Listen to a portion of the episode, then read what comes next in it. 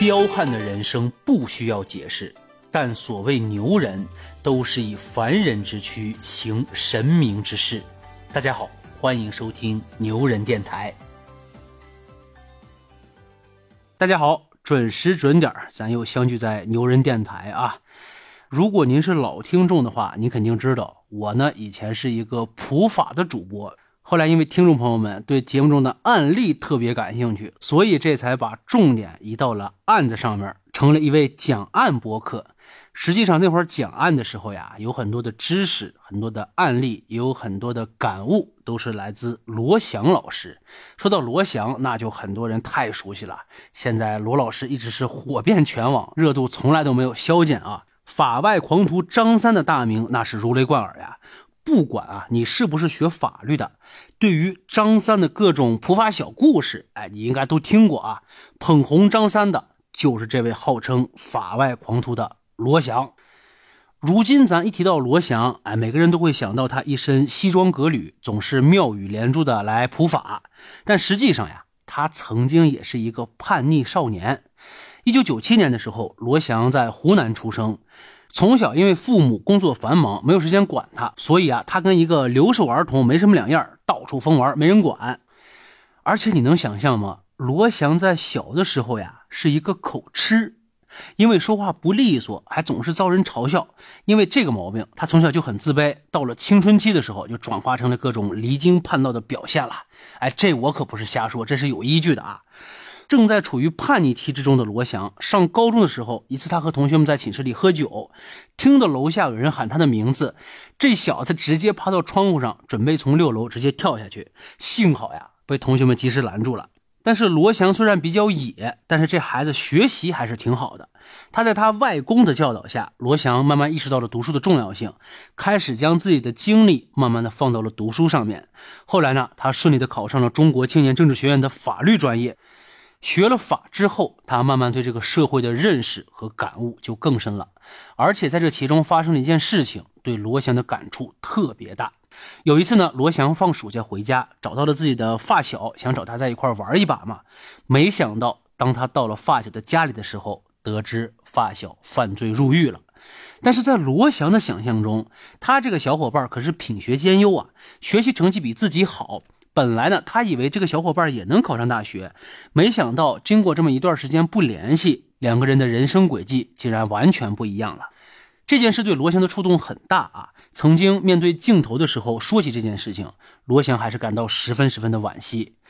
进入大学之后，这罗翔就开始放飞自我了，还是和众多牛人一样。大学时候的罗翔不但学习成绩名列前茅，而且还积极参加各种活动，成了学校有名的才子。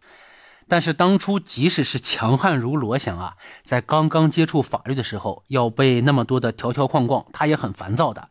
时间久了之后，他发现自己竟然爱上了这个专业，深陷其中无法自拔了，开始立志成为法治之光。本科毕业之后，他报考了中国政法大学的硕士，后来又获得了北大的博士学位。毕业之后呢，又直接进入了中国政法大学任教，成为了一名教授。后来的罗翔在育人教书这方面，那是一路高歌猛进啊！到了二零零八年的时候，罗翔成为了历届最受本科生欢迎的十位教师之一。二零一八年，罗翔把自己上课的视频发到了网上，他的刑法课让很多网友那是大开眼界呀！很多人直呼：“啊，原来学法律还能这么有趣！”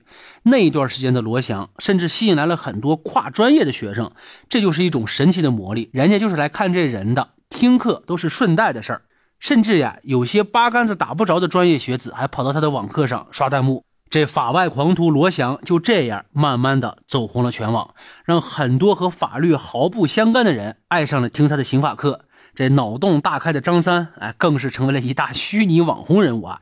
还有很多网友就误会这罗翔是不是就叫张三呀？但是啊，人红是非多，就连擅长刑法的罗翔也不例外。他也遭受过网络暴力，你说这事儿也是无巧不成书。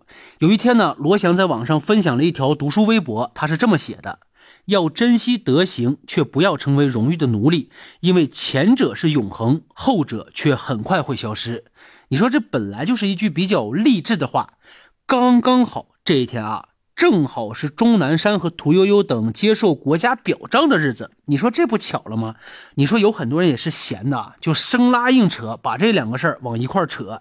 有很多网友就说呀，觉得罗翔有点阴阳怪气啊，有讽刺的意味。很快呢，罗翔的评论区就被愤怒的网友给攻破了。这件事情发生之后，罗翔并没有拿起法律的武器去维权，而是选择了激流勇退，退出了微博。人家专心的搞学术去了。后来在采访的时候，罗翔就说过啊，当时遇到这件事呀，也挺郁闷的。不过他的朋友却告诉他呀，别人给你赞誉的时候你开心，对于名不副实的批评你就不开心。哎，这不是典型的双标吗？哎，你说罗翔就是罗翔，这一听这话马上就想开了吗？郁闷呢也是一扫而空。现在呀，他还在不断的更新刑法网课，偶尔还会出现在电视节目上，喜欢他的人依旧很多。那么各位小耳朵们，你觉得罗翔遭受网暴委屈他了吗？欢迎把你的观点写在评论区。好了，今儿就这么着吧。感谢收听牛人电台，我是主播半根傲骨，顺手转评点赞，咱们下期不见不散。咻。